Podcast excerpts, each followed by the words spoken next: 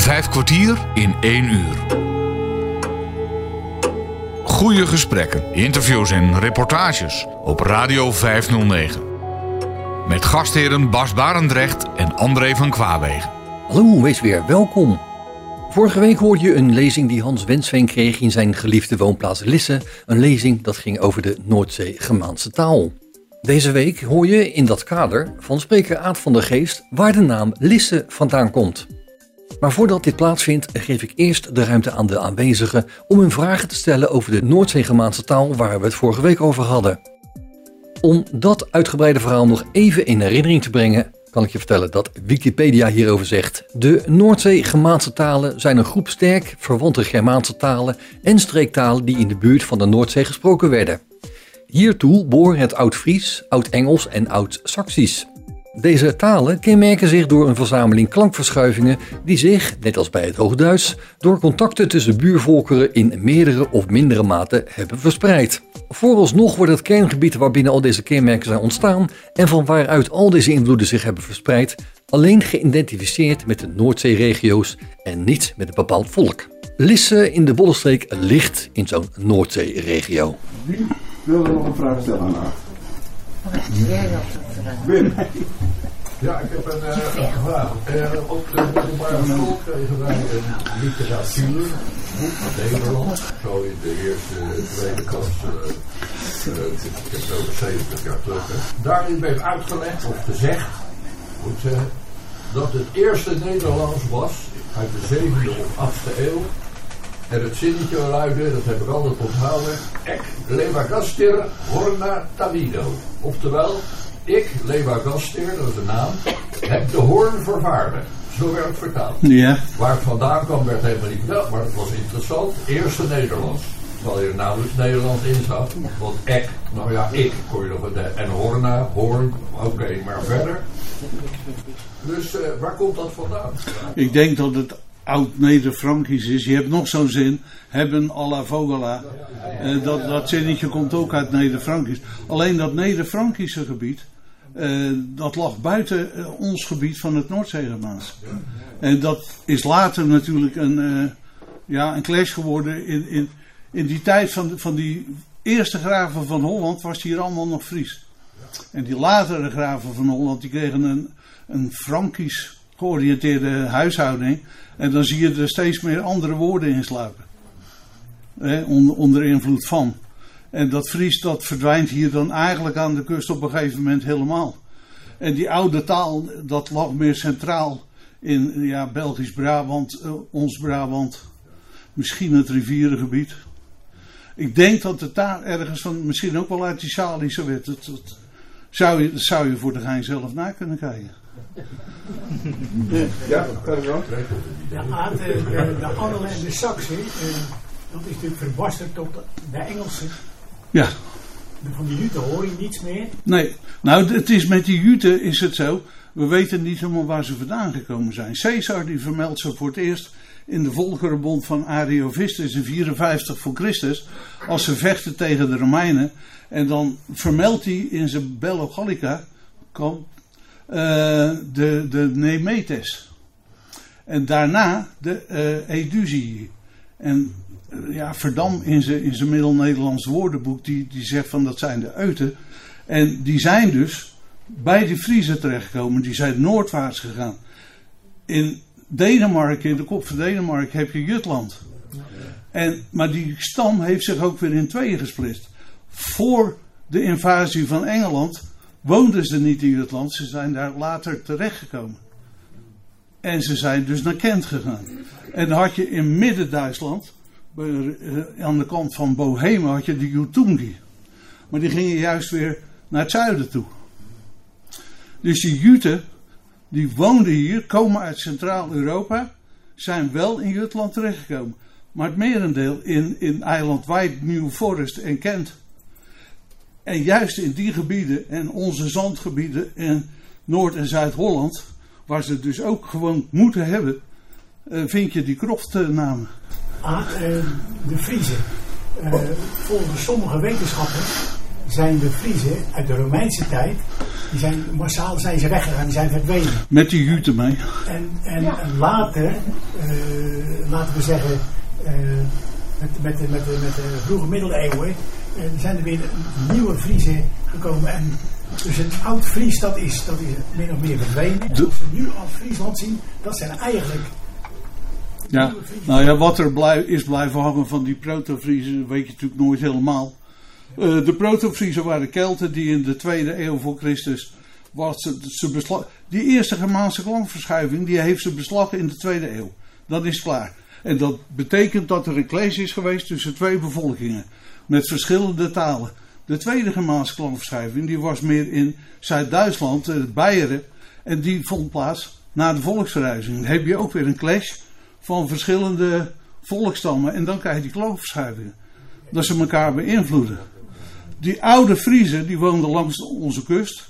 De Hollandse graven werden graaf van Friesland genoemd. En dat zou voor een deel een ander volk kunnen zijn als die proto-Friezen. Die waarschijnlijk toch met die Juten die kant op gegaan zijn. Maar er zijn er ook blijven hangen. Want in Kelt, Kent heb je die kroftnamen. En hier aan de kust, precies in dat, dat taalgebied. Kan geen toeval zijn. Ja, ik heb nog een vraag over die bronnen van die bewegingen van die volkeren. Dat zijn denk ik vooral bodemvondsten, waardoor dus eh, daar hebben die Friesen gezeten, daar die Friesen gezeten. Of zijn er ook schriftelijke bronnen? En de andere vraag die ik heb, zijn er de oudste schriftelijke bronnen van het Nederlands-achtige gebied? Zijn daar rond de duizenden, denk ik ongeveer. Zijn die Keltische bronnen veel ouder? Zijn er schriftelijke bronnen van die Kelten in Engeland? Nee, bijvoorbeeld? Kel, Keltische. De, de druïden die kregen een twintig jaar lange opleiding. Die konden lezen en schrijven. Grieks en Latijn. Maar die gaven het niet door. Keltische verhalen zijn altijd mondeling eh, overgeleverd. Als je iets over de Kelten levert, komt het altijd van andere schrijvers, zeg maar. En Welke ja, schrijvers dan? hè? Welke schrijvers? Nou, de klassieke schrijvers. Tacitus, Plinius, eh, Diocassius, noem ze maar op. Dat, eh, dat, dat moet je allemaal even bekijken wat, wat ze hebben natuurlijk. En bodemvondsten kunnen ons veel vertellen. In Kent zijn eh, heel veel bodemvondsten bekend. Maar in Jutland eh, zijn er maar een paar bekend die lijken op die van Kent. Dus eh, het is niet zo dat heel Jutland vol ligt met, met eh, bodemvondsten van de Juten. Het zijn er maar een paar. Maar het, het komt erop neer dat de bulk van de Juten, die kwam niet uit Jutland. Er zijn er een paar terechtgekomen later. Zeg maar eind 5e, 6e eeuw zo. ergens die kant op. Dit waren de vragen over het onderwerp van vorige week, de Noordzee-Germaanse taal. In de pauze sprak Hans Wensveen nog even met Hans van der Geest. Maar kreeg hij eerst Nico Groen, lid van de historische vereniging Lisse, voor de microfoon. En, en alles wat vanavond verteld is door Aad, eh, is, is dat voor u nieuw om te horen of is het allemaal kennis die u al had? Dat, ik zal niet veel nieuws gehoord hebben. Nee? Nee. Nou, voor mij was het allemaal eh, behoorlijk nieuw, ook allerlei Ja, ja, ja, tretologieën ja, en ja. zo. Ja. Maar, maar waar is uw belangstelling voor, voor historie begonnen? Is dat bestaat Nou, dat is eigenlijk gewoon met Lisse begonnen. Over, de, over dat na- die naam Lisse, waar komt dat vandaan? En zo is het. Even. Zo is het eh, oorspronkelijk begonnen. Maar was Ik dat wa- vroeger ik op was- school al historie? Nee, nee, u- nee, helemaal niet. Nee? Ik kom ook niet uit Lisse vandaan. Oh, oh, Maar wel, ik woon hier wel al 50 jaar. Ja, ja, ja. ja, En ja. ik ben met pensioen gegaan. ja. En eh, toen, eh, ja, toen. Ja, dan moet je wat, hè? Ja, ja, ja. Dus, ja. Maar wat, doet, de- wat doet de vereniging eh Oud-Lisse nog meer zoals dit soort lezingen? Zijn er nog meer activiteiten? Eh, ja, er zijn een heleboel activiteiten. Er zijn, er zijn heel veel werkgroepen. En, eh, en iedere werkgroep heeft zijn, zijn eigen, eigen eh, activiteiten. En nu is er dus een werkgroep Poelpolder. Ja, Want eh, de Poelpolder die is eh 400 jaar geleden eh, droog eh, drooggelegd. gekomen. Ja. Dat was dus een, eh, een meer en dat is dus een. eh, ja, dat hebben ze helemaal droog gemaakt. En daar komt straks een boek ook over uit. En, eh, en wat ik dan speciaal ook doe is. eh, één keer in de 14 dagen schrijf ik een stukje voor het eh Lisse Nieuws. Dat is een plaatselijk krantje hier. Ja, ja. ja. En dat heet Sporen van Vroeger. Oké. En dat, dat, is, dat is één pagina A4 zeg maar. Wat ik dan iedere 14 dagen schrijf over de geschiedenis van Lisse. Van Lisse, ja. Dus, eh, en dat vinden mensen over het algemeen wel, wel goed, Ja, ja. heb ik het idee. Oké.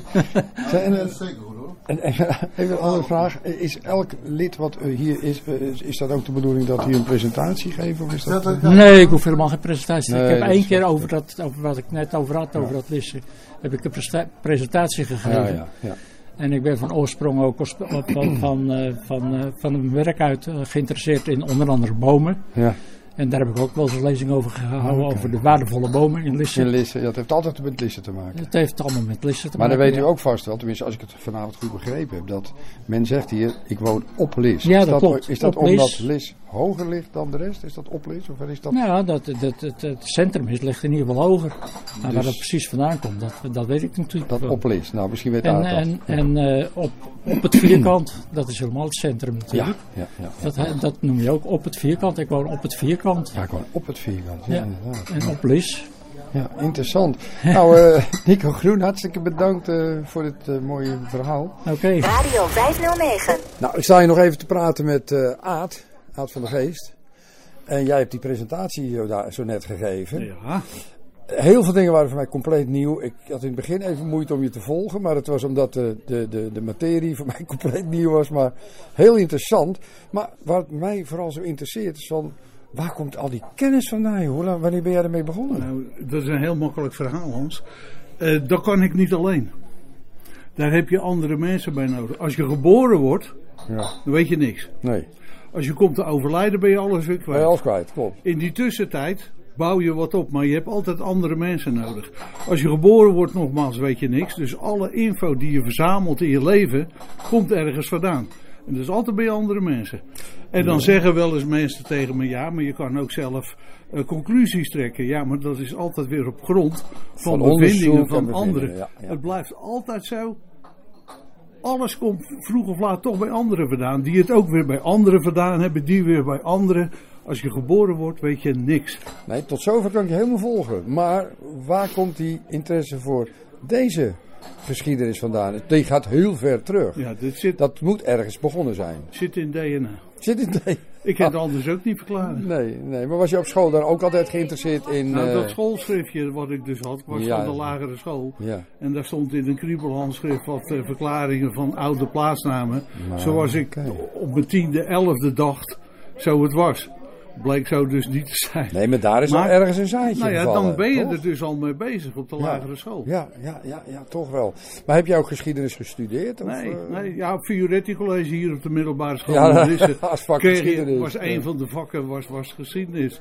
En dus had ik altijd wel, eh, eh, zeg maar, gekluisterd aan mijn stoel te luisteren. Ja, ja, ja. Geschiedenis en aardrijkskunde waren, waren mijn favoriete vakken. En Nederlands. En Nederlands. Geef jij vaker dit soort presentaties? Jawel, Want je jawel. deed het heel gemakkelijk. En ja, je had wel wat kennis in het hoofd. Ook wel dingen opgeschreven. geschreven, maar eh, het is wel iets wat je, wat je al heel lang doet, denk ik. Ja. En wat is lang?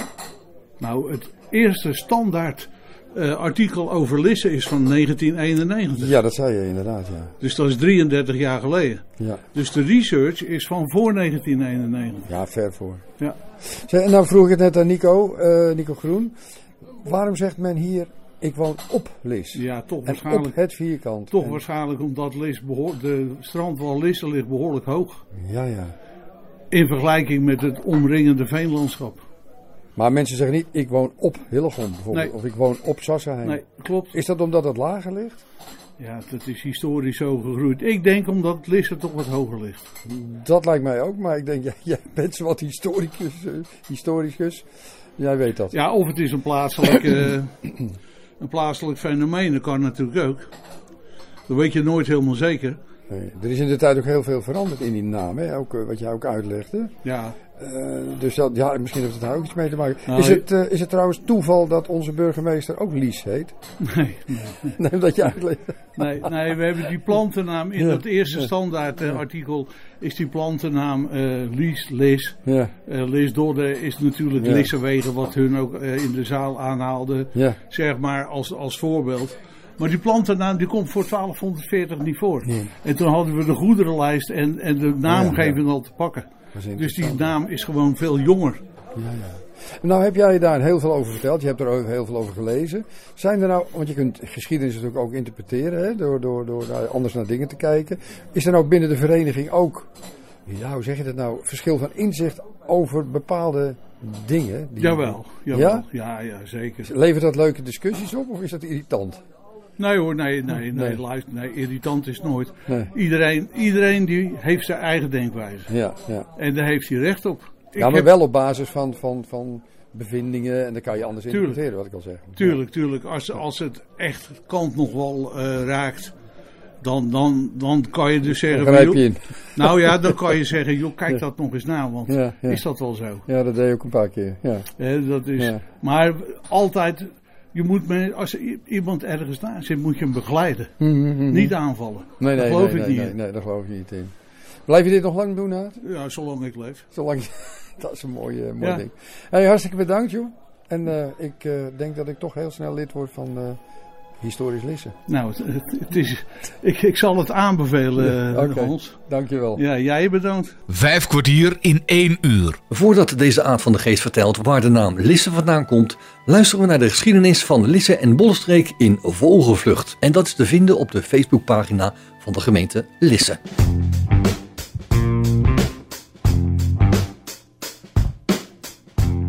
Ik ben Joop Zwetzout. Ik ben 81 jaar. Ik ben hier in Lisse geboren en ik heb heel mijn leven eigenlijk hier in Lisse in de bloembollenveiling Hobehoog gewerkt. Maar ook in het bestuur van de Keukenhof. En vanuit die optiek heb ik eigenlijk me veel met de economische waarde van de streek mogen bezighouden. Om een beeld te krijgen van de verschillende ontwikkelingsfases van dorp en regio kunnen we vier perioden onderscheiden. Periode 1, Hollandse wildernis. Periode 2, duinlandschap verandert in cultuurlandschap. Periode 3, de ontwikkeling van een volwassen bedrijfstak, de bloembollensector. En de laatste, de vierde, inzicht in kernwaarden van deze regio.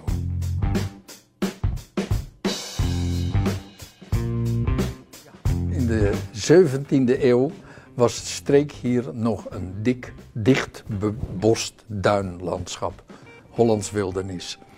En die streek moet je zien als een duinlandschap met hoge, begroeide duinen en met hier en daar een lage strandvlakte.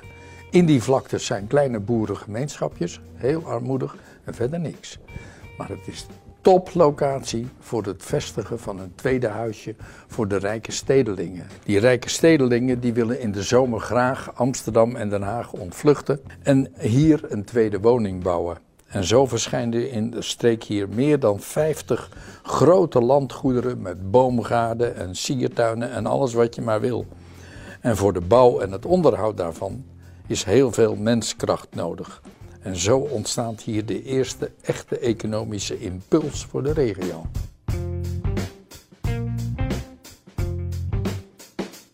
Napoleon die heeft de adel verarmd en die zijn gedwongen om hun landgoederen weer te verkopen. En het zand, wat hier in grote mate aanwezig is, dat, daar is enorme behoefte aan omdat de steden in de omgeving aan het groeien zijn. En omdat er een spoordijk moet gebouwd worden. En dat zand brengt geld op. Dus die adel die gaat als een speer werken om al dat duinzand te verkopen. Dan gebeurt er nog wat anders. Want de tuinders die ontdekken dat die afgezande duingrond ideaal is voor het telen van bolgewassen. Dan ontstaat er een grootschalige afzanding van de duinen. Want naast het zand brengt nu ook het land geld op. Op die afgezande duinen ontwikkelen zich overal tussen Haarlem en Leiden honderden bollenkwekerijen. Een tweede economische impuls voor de regio.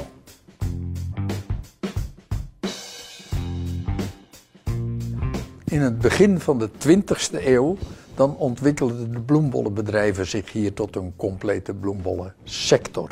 Ze zijn de grote leverancier over de hele wereld van de grondstof van bolgewassen. In de bollenstreek zijn er dan toch meer dan duizend kwekers en honderden exportbedrijven. In Hillegom komen de centrale kantoren van de kwekers en de exporteurs. In Lisse vestigen zich de veilingen, de tuinbouwschool, de keuringsdienst, het laboratorium voor bloembollenonderzoek. Kortom, het epicentrum van de sector komt hier te liggen.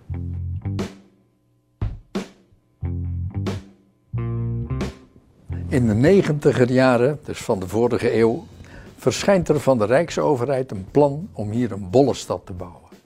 De teelt moest maar verdwijnen, want er moest plaats gemaakt worden voor woningbouw. Nou, dat mocht natuurlijk niet gebeuren. Samen met anderen moesten we op zoek naar argumentatie om te zorgen dat die plannen van tafel gingen. En dat was een hele klus om dat goed te gaan doen. En er komt in die tijd ook een OESO-rapport. En dat benadrukt het belang van kleinschalige werkgelegenheid die door natuurlijke omstandigheden is veroorzaakt. Daar kunnen belangrijke ontwikkelingen door tot stand worden gebracht. En dat is precies wat er hier gebeurt, want de kleinschalige werkgelegenheid, de bollensector, creëert een megatoeristische trekker als de Keukenhof. Kortom, er waren een heleboel argumenten om de strijd aan te gaan tegen de Bollenstad. En die hebben we gewonnen en het pact van Teilingen kon worden gesloten. Interessant om te zien dat de overheden dat denken ook over gaan nemen. Zo komen er door het Rijk aangewezen greenports tot stand. Ook deze bloembollensector wordt een greenport. En de Lisser-overheid roept het flower science in het leven. Een activiteit om de kleinschalige werkgelegenheid hier innovatief te stimuleren. Er ontstaan ook cultuurhistorische verenigingen in de streek die die waarde ook onderkennen. En er ontstaat in Lisse een museum, de Zwarte Tulp. Ik kijk terug op een uiterst boeiende periode waarin we de kwaliteit, de kwaliteiten van deze hele regio in beeld hebben zien komen en breed gedragen hebben zien worden. En ik hoop van ganse harte dat de komende generaties ditzelfde denken blijven voortzetten. Vijf kwartier in één uur. Vandaag ben je samen met Hans Wensveen te gast in Lisse en ga je een lezing horen dat Aad van de Geest gaf bij de historische vereniging Lisse over waar de naam Lisse zelf vandaan komt. Hij haalt daarbij trouwens regelmatig de goederenlijst van Sint Maartenskerk in Utrecht aan. Dat is namelijk de eerste geschreven bron over de namen van de plaatsen hier in Nederland. Op Radio 509. Dit is uh, een oude kaart van uh, Lisse. En dit is een oude kaart van een plaatsje in Noord-Brabant. Vlakbij Eindhoven. Veldhoven. En wat is nou de overeenkomst op het oog, hè? Verder niet. Uh, dit is een heertgang. Of de hertgang. In die, in die kleine Brabantse plaatsjes was dit uh, de wei, de dorpswei. Eigenlijk identiek wat we ook uh, in Lisse hadden. En daar, over, daar stond de schaapskooi. En daar overnachtte s'nachts de herder met zijn kudde. En afhankelijk van waar het meeste gras stond, komt hij alle kanten op. En Lisse heeft eigenlijk in de Bollesteek een uh, andere layout dan de rest van de dorpen. En ik zeg niet dat Lisse een hertgang is, maar het drong zich op. Verder gaat het niet hoor. Uh, Lisse ligt over de Justa. We gaan het alleen nog over Lisse hebben, mensen. In, in, in de winter van uh, 89, 90 kon je in Dever een uh, cursus volgen van uh, Jan Beenakker. Uh, paleografie, oud handschrift. En na afloop zit je dan met z'n allen zeg maar in, in de grote zaal om de tafel nog wat na te kletsen. En Jan die vraagt op een gegeven moment aan mij: Zet jij nou eens alles wat je over Lisse kan vinden onder elkaar? Geen, geen verklaring, alles wat je kan vinden. Nou, is goed. Uh, het Dever Bulletin was uh, zeg maar net in het leven geroepen. Hij zegt: Je kan niet in de eerste, want die zit vol, maar in de tweede. Dus in 91. Nou, dat komt mij heel best uit, want dan ga ik naar Hampshire. In Hampshire heb je een plaatsje Lis. En dat betekent Heuvelfort. Het Chieftains Courthouse. Ik ben daar geweest in, in 90. Waar ligt dat? Uh, iets, iets boven het eiland Wijd, bij Petersfield in Hampshire. In Zuid-Engeland, midden Zuid-Engeland. Het schuurt aan tegen het gebied van de Juten. Ik zeg niet dat dat een overeenkomst heeft, maar in Lisse had je een Lisforest, of uh, in Lis had je een Lisforest. En die boekjes die kreeg ik altijd toegestuurd. En er staat uh, op het nummer uit 94 staat een gebouw. En dat deed mij weer denken aan het gebouw van Verduin aan het kanaal. Je ziet de overeenkomst, een soort. Nou, die mensen die wilden een soort samenwerking tussen Lis en Lis. En ik heb dat toen de tijd voorgesteld aan het uh, toenmalige bestuur. Maar die zeiden van jij bent er al geweest, doe jij het maar. Die hebben zich er eigenlijk slecht mee bemoeid, moet ik eerlijk zeggen. Uh, dan is dit dat Durvenbulletin 91. Dus eigenlijk het eerste standaardwerk, al zeg ik het zelf over de plaatsnaam Lis. En uh, ja, ik vind het staat. Er zit geen verklaring bij. Hè? Het zijn gewoon tig opties waar het vandaan gekomen zou kunnen zijn. Verder niet. Maar dat is in 91 en wat dan wel leuk is, vond ik zelf leuk. De, de plaatselijke pers gaat zich tegelijk mee bemoeien. ja, december 91, 92, gelijk, gelijk uh, in het nieuwsblad van de Bollenstreek. Uh, Witte Weekblad in 93. Weer zo'n blaadje in 94. In 97 nog een. En dan gaan we naar 98 en dan bestaat Lisse 800 jaar. Zou een boek komen. En ik zou één hoofdstuk schrijven over de plaatsnaam, over de historie en de plaatsnaam Lisse. Er was één artikel klaar en de rest van het boek niet, dus het is er nooit gekomen. Dus ik heb bij de krant aangeboden.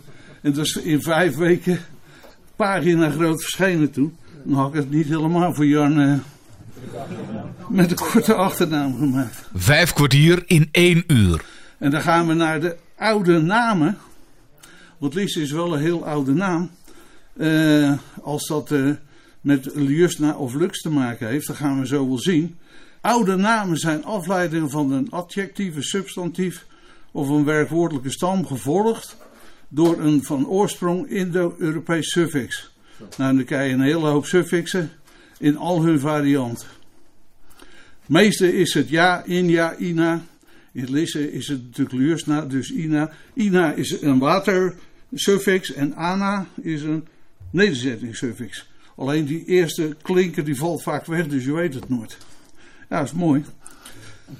Uh, het suffix ja op akjana kan in het Gemaans afwisselen met de derde naam van um. Stanja, dat is de oude naam, is gelijk aan Steinem, plaats waar veel gesteente voorkomt. En dat zie je in plaatsen als Sleven, gelegen aan Vlie, Hargen, gelegen aan het heiligdom, Bergen bij, bij de berg en Carvium. En dan zie je ook weer die, die klankverschuiving van de K naar de H. En de nieuwere samenbestellingen, samenstellingen, de nieuwe woorden, de nieuwe plaatsnamen bestaan uit de grondwoord en een bepaald element. Rudolfsheem is heem het grondwoord en Rudolf het bepalend element. Dat is duidelijk. Wat moet je doen om een plaatsnaam te verklaren? Altijd terug naar de oudste vermelding om zo dicht mogelijk bij de oorspronkelijke naamgeving te geraken. Dan heb je het meest oorspronkelijke woord toen de tijd in gebruik zou kunnen zijn geweest. Ongeveer. Bij benadering. het inhoudelijke element moet uiteraard overeenkomen met de gevonden naamgeving. En de etymologie moet overeenkomen met de naamgeving en dat inhoudelijke element. En kijk, en hier zijn we bij Maurits. Die, die Tom Vertol uit Laren bracht mij dus in contact met deze meneer. Die schrijft dat toponymisch woordenboek van België, Nederland, Luxemburg, Noord-Frankrijk en West-Duitsland. Eigenlijk is het meer een index, eerlijk gezegd, want de helft van de uh, plaatsnamen wordt niet echt verklaard. Maar die meneer die heeft dat boek uh, twee zulke delen in een band, niet te tillen. Uh, dit kwam in 1960 uit. Geen elektronische hulpmiddelen. Alles met het pennetje en het papiertje de archieven door. Over heel Noordwest-Europa. Monnikenwerk. Ik heb zoveel respect voor deze man. En dit schrijft hij dan in zijn boek. Lissa komt uit Lux. Later schrijft hij, dat zullen we zien, dat hij er geen borst van begrijpt wat betekent. en Liusna, dat houdt hij op een, op een hydroniem, dus een waternaam. de heldere. En dit, dit, is, dit staat dus letterlijk in het boek van, van meneer Gijzeling. Uh, dit is de Ljusna, aan de Ljusnan uh, in, in Zweden. Dat ligt aan de Botnische Golf. Uh, ja, dat is gewoon een smeltwaterriviertje. Maar je spreekt het uit als Jusne. Nou zou Ljusna in, in Lisse mogelijk nog wel een waternaam kunnen zijn. Een of andere beek uh, vanaf het Berghouterduintje of naast het Berghouterduintje. Daar ontsprong wel een watertje. Maar je weet zelf, als we vroeger naar de kermis gingen. Dan ging je bij Vreeburg bij de, de Witte Zwaan erin. En als het nou een volle kermis was, dan had je ook nog een stuk over slootje. Maar als je nou te lang in de Witte Zwaan had gezeten, je slootje niet zag. en dit lag vol met kroost. Maar, maar het bewijst dat dat dus veenweidegebied was. Dus daar wil ik heen. Dat Berghouter Duinkje lag geïsoleerd van het dorp. Hulkenberg zei altijd dat was twee, drie meter hoger dan uh, het oppervlak van uh, het vierkant. Boven het dorp lag het uit. Ik gebruik de woorden van een ander ik zeg niet dat zo was. En dan, dan schrijf je dus in 1990 een brief naar meneer Gijzeling in uh, België, Amelsberg, vlakbij mijn tantetje in Gent. En dan schrijf je dus hoogachtend Aad van de Geest. En wat schrijft hij terug? Mevrouw. Ja, blijven Belgen. blijven Belgen. Maar goed, hij schrijft dus het lexicon van Nederlandse toponiemen tot 1200 door Kunsel en, en anderen geeft, zoals ik destijds, als vermoedelijke oudste vorm van Lisse Lux op. In 1198 Lis. Identificatie met Liusna is niet helemaal onmogelijk, maar stuit op het ernstige bezwaar dat in deze naam de eindvokaal, dus dat NA, uh, of de A in, in het algemeen al in 1198 zou weggevallen zijn. Een verschijnsel dat toch maar in de 15e of ten vroegste in de 14e eeuw gebeurd is. Wat lux, lux mag betekenen blijft voor mij een raadsel. Maar dan is hij nog niet tevreden met zijn brief en dan schrijft hij er nog een keer onder. Liusna zou in de 12e eeuw Liesne of Luzene geworden zijn of veel eer, of luizenen, of veel eer luzenen. Ja, ik kon er niks mee. Maar ik had toen die boeken nog niet. En had ik ze wel gehad, had ik toch die brief naar hem moeten schrijven. Want dit zijn mooie, mooie documenten. En anders had je ze nooit gehad.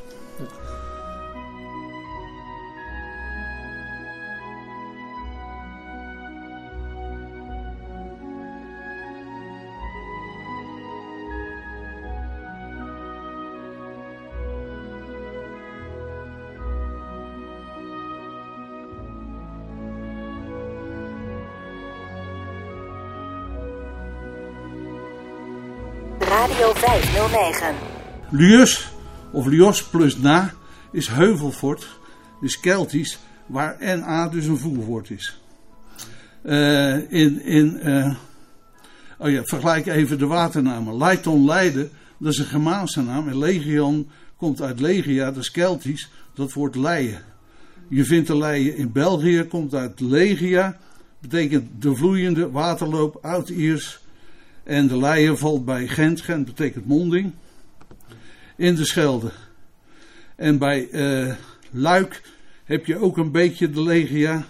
En daar is Luik naar vernoemd. Die rechtse rij, dat zijn allemaal namen uit de goederenlijst. En die eindigen allemaal op het suffix NA. Lisse ook, alleen ontbreekt bij Lisse de N. Dat kan je zien. Dus er is iets anders aan de hand. Want dat Lisse komt uit Lis. En het is niet rechtstreeks van, eh, net als Mars na en Alf na en Mist na, eh, is het Meize geworden. In ieder geval, dit zijn zelfstandige naamwoorden plus een suffix. De Legia in, in Frankrijk wordt die, of de Leie bij, uh, bij Gent, wordt in het Frans de Leis genoemd. En dat komt uit Legia, dat is dus dat is een zijrivier van de Schelde. En als je nou een beetje naar onderen gaat, dan zie je de oudste vermelding van, van een lijst met een S. Die komt uit 1076 en dan helemaal onderop heb je er nog een uit, uit 1189 en 1224. Uh, Legia, dat is in ieder geval Keltisch, betekent stromen. Uh, in het Keltisch is het met een G. In het Belgisch en Nederlands, in het Vlaams moet ik eigenlijk zeggen, is het met een IJ of een I. En in het Frans is het met een S. Op de goederenlijst staat Legion naast Leiton. Nou, we hebben twee namen voor Leiden. Jij woont er. Leiden en... Leien. Leien. En Leien komt altijd uit Legia. Dus. En in Lisse hebben we geen vermelding van een Legia. Er is één vermelding op de goederenlijst van Legia en dat is bij Leiden. Ik ken er niks anders van mij. En de leed dan? Ja, dat is Leiton. Dat is Leiton. Dat betekent gewoon leiding. Waterleiding. Ja, nog even, als we even terug gaat naar die vorige dia. Het- bovenaan heb je Frans, heb je Lis. Ja, lijst, ja. Lees of lijst. We zijn nooit bij een plaats geweest, ook aan de kust. Dat heet eh, Les Andelis. Les Andelis, ja, dan kan je. Nou ja, dat zal. en als je dan naar België gaat, dus hier aan de kust, Lissewegen. Ja, klopt. Dat zijn allemaal kustnamen. Klopt. Zit daar dan geen... eh, Ja, Lissewegen, dat is natuurlijk ook te degen onderzocht, Jos. Dat, eh, De Lis die ontspringt in Lisburg. Ja. Wat vroeger Lisseboet heette. Klopt. Nederlandse taal. Ja. Dat betekent geboorte van de Lis. Ja. Die vormt op een gegeven moment de grens met België. En zo gauw als die België komt, heet het de Leien. ja. In het Keltisch, of in het Belgisch Nederland, in het Frans is met een S, ja. In het eh, Franse, dus Wallonië en, en Frankrijk, dan zal die met een S zijn. In Vlaanderen en Nederland niet. Het is wel leuk om dat te verbinden met Lies. Ik ken die theorie wel, maar ik ga er niet in mee. Ik ben zelf uh, leienaar. Ik hoor het al, een leienaar. Het mag wel. Maar Leidenaar is gewoon plat Leids. Ja, dat klopt. Een beetje Leidenaar zegt Leidenaar. Ja, ja, ja, ja. De gewone mensen Ja. zeggen Leidenaar. En dat, en dat Leiden is gewoon een, omdat het plat is. Ja, klopt. Dus dat heeft eigenlijk toch niks met de oorsprong te maken. Dat weet je niet. Ja, dat is toch. dat is een Dat weet je niet. Een Leidenaar is een beetje deftig, hè? Dat is natuurlijk een beetje opscheuren. Dat weet je niet. Ik kan, ik kan, alleen, ik kan alleen vaststellen dat er eh, in de goederenlijst één naam is met Legia, Legian. En dat wordt Leien. En die, eh, die eh, vermelding, dat is dus een waternaam. Eh, waarschijnlijk eh, later overgenomen door de nederzetting die erin lag. En dat wordt toch Leien. Of dat iets met Leiden te maken heeft, in zoverre, het ligt in ieder geval in de buurt. En hoe dat 1200 of 1300 genoemd werd, of eigenlijk eh, in 800 als die goederenlijst ontstaat, ja, zeg jij het maar. Ze zeggen toch wel, Le- Leiderdorp heeft het toch ook een. Nou, die drie Leitons, Leiden valt er af op. die drie Leitons die lagen in Leiderdorp. En Legion lag eigenlijk bij Leiden. Die drie Leitons waar later Leiderdorp, want Leiderdorp was Leiden, die lagen boven de Rijn en Legion lag onder de Rijn. En het oudste centrum van, van Leiden bij de, eh, Gravensteen en de Pieterskerk, dat is het oudste stuk van.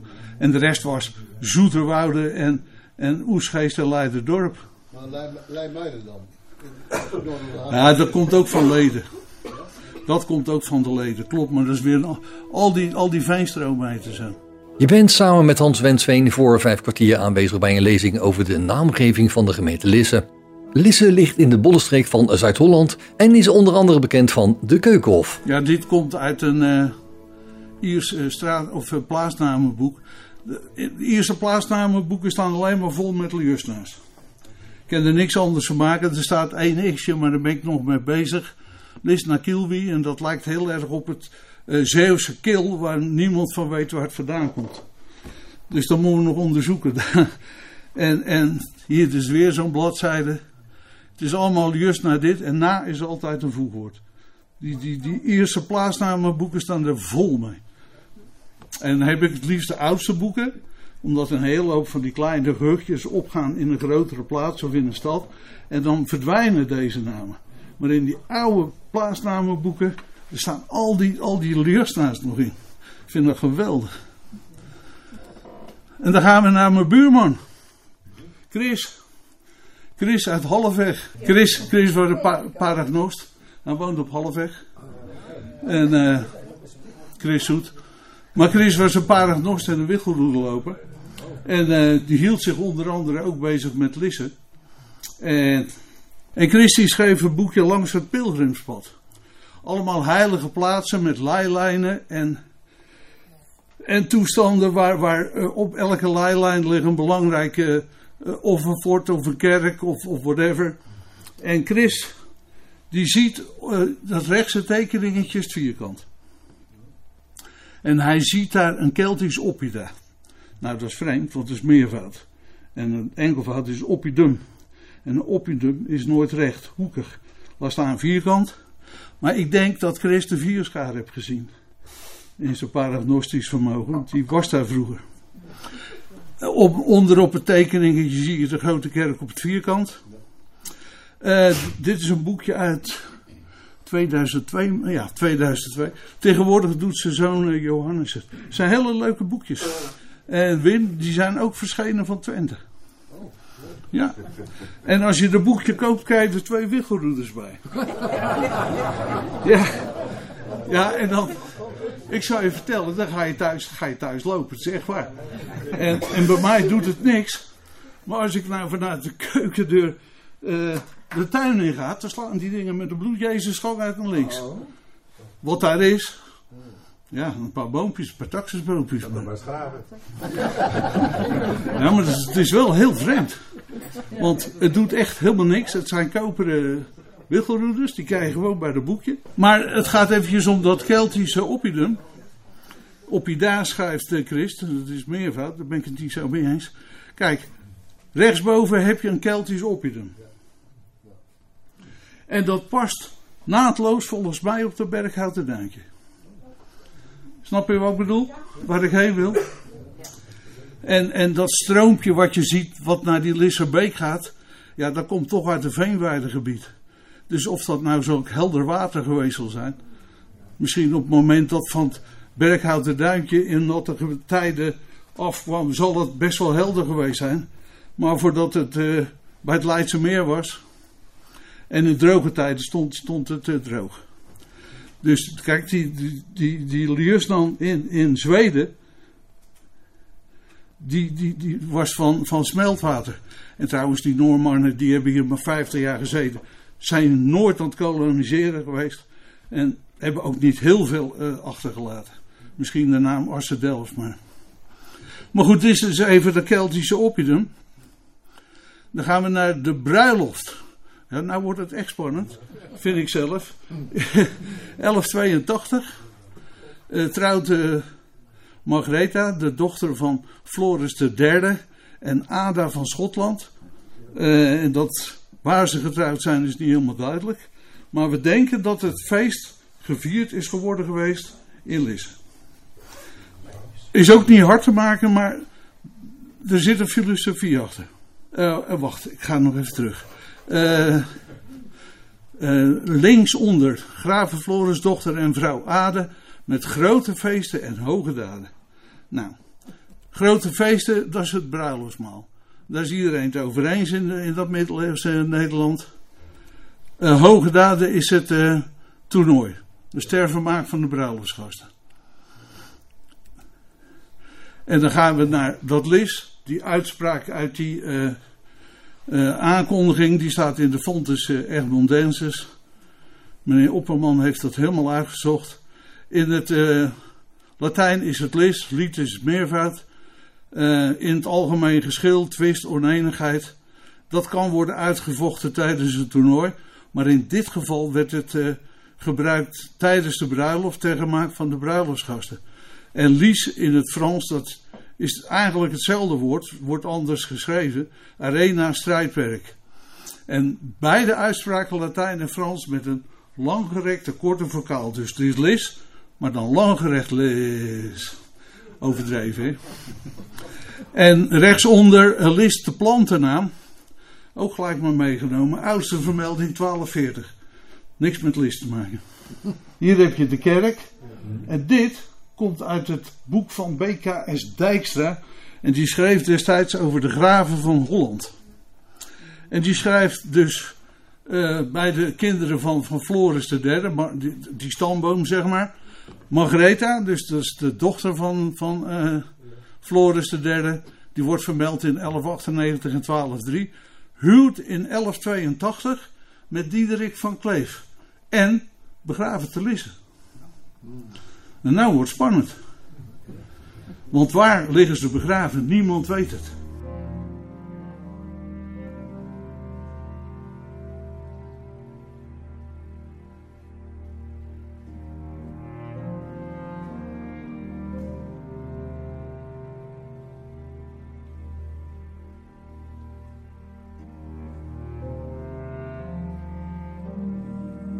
Vijf kwartier in één uur. Er is een klein lichtpuntje aan de horizon. Misschien, heel misschien. Bij de laatste eh, renovatie van de grote kerk aan het vierkant was de, eh, de vloer opengebroken. En wat hebben die jongens gedaan toen de, zeg maar, de houten weg eh, waren? Met lange ijzeren spiezen in de grond aan prikken geweest. In die mooie losse duingrond die onder de kerkje zit. Op drie, drieënhalve meter diepte stuiten ze op steen. Ze kwamen niet verder. En dat is niet eh, vastgelegd. Dat is mondeling overgeleverd. Wat zit er 3,5 meter onder die kerk? Steen. Maar wat? Nou ja, er moet iets zijn. Het is buiten de fundering om. Dus midden in die kerk moet iets liggen. Daar kleeft een eh, raadsel aan. Daar kleeft een raadsel aan. Is dat Margaretha en Diederik of niet? Dus of deze vermelding nou wel of niet klopt, eh, in combinatie met dat prikken van die jongens, eh, eh, zeg maar, in die kerk. Het is nog wel een heel oud verhaal. Aap dat er een tunnel moet lopen. Van,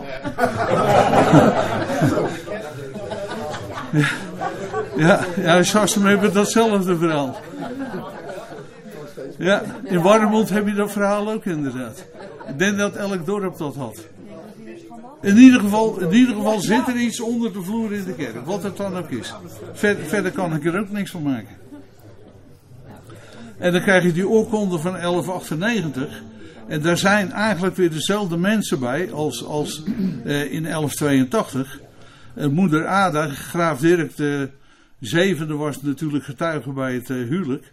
Eh, Ada van Schotland en haar zoon Wilhelmus, onze latere graaf Willem I. Willem I was petekind van de Schotse koning.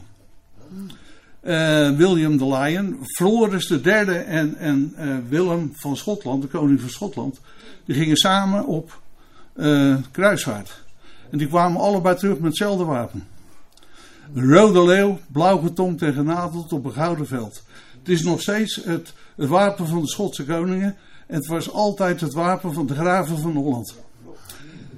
Teylingen was een jongere tak, die kreeg er een zilveren barenstil bij. Let wel zilver. Heel gevecht geweest met de toenmalige burgemeester. die het nieuwe wapen blauw wilde maken van de nieuwe fusiegemeente.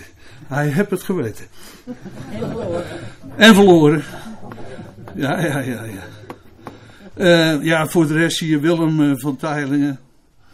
En die waren dus allemaal. En dan is het dus eh apud lis. Dus dat betekent echt. Die akte is getekend te lissen. Te lissen. En wat heeft dat nu voor consequentie? Mogelijke verklaring van de plaatsnaam. Mogelijk, hè? Ik zeg niet absoluut, want iedereen mag zijn eigen mening op loslaten. Mogelijk. Om de huidige plaatsnaam Lisse te zien als een afleiding van Lux of Liusna, stuit op enkele inhoudelijke, topografische en naamkundige bezwaren. Het zijn sowieso ook geïsoleerde vormen. Alle feiten in aanmerking genomen kunnen we concluderen dat de huidige plaatsnaam Lis, dus van de 12e eeuw, we hebben de goederenlijst achter ons gelaten. Niet onmogelijk is ontstaan en mogelijk de betekenis heeft van plaats van toernooi. Voortgekomen uit de vermelding van de bruiloft van eh, 1182 van Margaretha van Holland en Diederik van Kleef, magnifieke lis celebratis, waarvan de betekenis het grootste toernooifeest is en waarbij de in het Latijn gestelde zelfstandige naamwoord lis, toernooi, toernooiveld, zich in 1198 reeds transformeerde tot dezelfde zelfstandige plaatsnaam. Dus eh, het Latijnse lis, dat wordt Frans Lies. Betekent hetzelfde toernooiveld.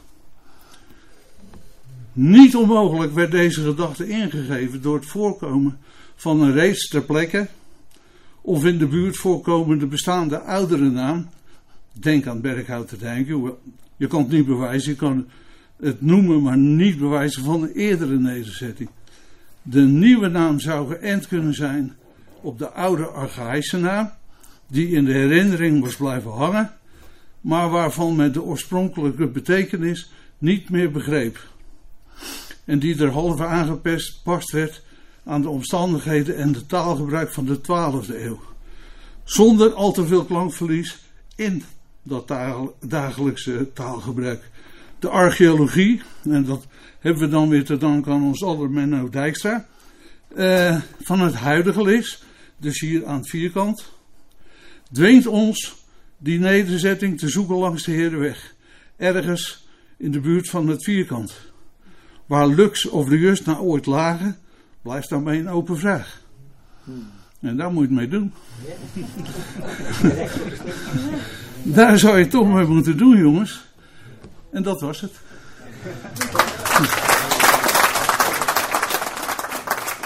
Oké, ik zag meneer daar natuurlijk.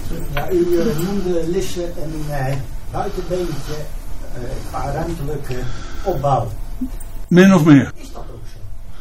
Nou, als je het boek van, van Menno leest, dan heb je altijd op de punt, en dat zie je in Kennemerland eigenlijk meer als hier nog, uh, op de punt van het dorp, op het hoogste punt, heb je de kerk. En dan heb je de doorgaande weg en een, een leidweg. En dat is altijd op de punt van de strandwal. Maar dan lijken ze toch juist op elkaar? Uh, niet in de bollenstreek. Niet in de bollenstreek. Nou, ik, ik, denk, ik denk dat dat toch meer op elkaar lijkt als dat u denkt. In Sassheim hadden we een hele grote doorgaande weg met een heuveltje in het midden waar de kerk op staat. Ja. Geen leidweg, geen achterweg. Voorhout, geen leidweg, geen achterweg. Noordwijk? Noordwijk wel, denk ik. Noordwijk wel, ja. Noordwijk wel. Noord, Noordwijk, Lisse, de Voorburg, Alkmaar, Den Haag. Hebben bijna allemaal dezelfde Ja. Dus de overeenkomsten zijn groter dan je denkt, laat ik het zo zeggen. Ja, ja, ja. Goed, dank u wel.